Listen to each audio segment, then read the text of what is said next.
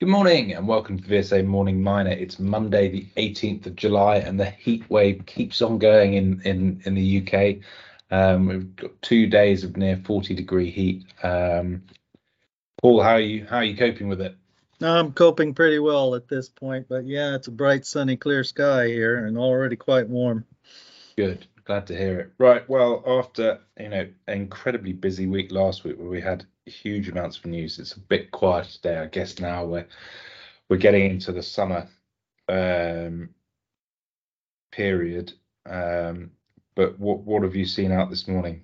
Well, the big bigger news is the uh, Johnson Matthey uh, announcement. Uh, Johnson Matthey being the uh, uh, uh, PGM's tech and chemicals producer here listed in London they have announced that they are going to build a, a gigafactory to build fuel cells in uh, the UK.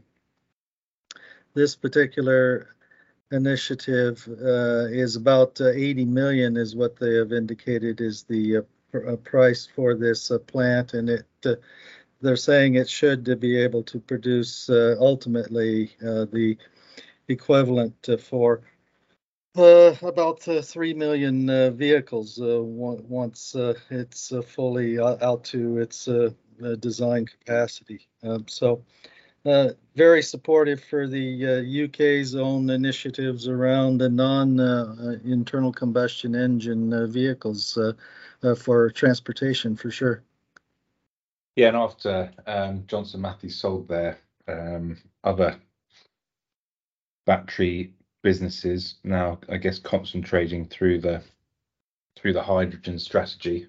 Um, but yeah, the UK looks like it's becoming a real hub in in Europe, um, which is why we're so keen on some of the battery stories that are um, getting momentum here, like Tees Valley.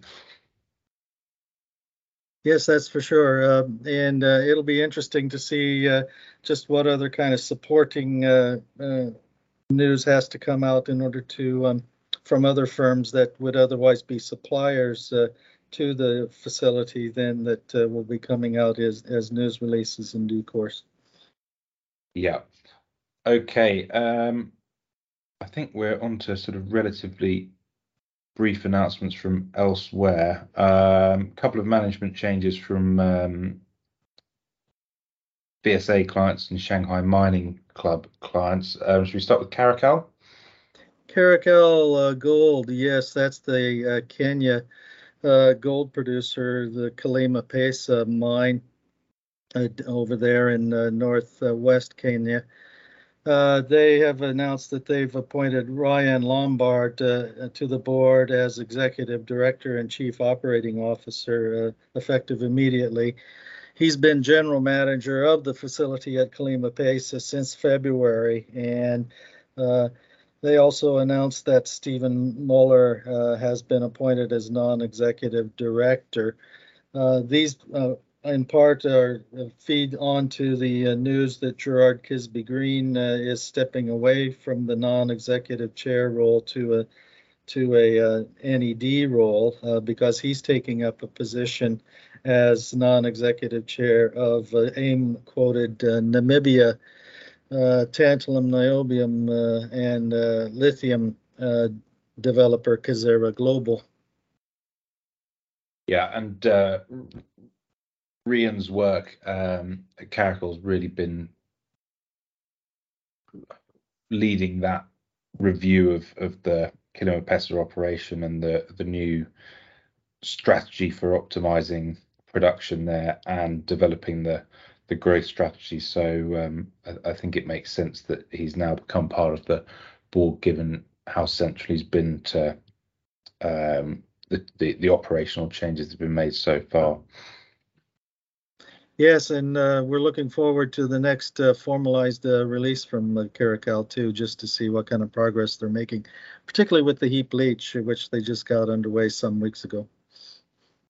Um, Lithium, Lithium also with um, some personnel changes.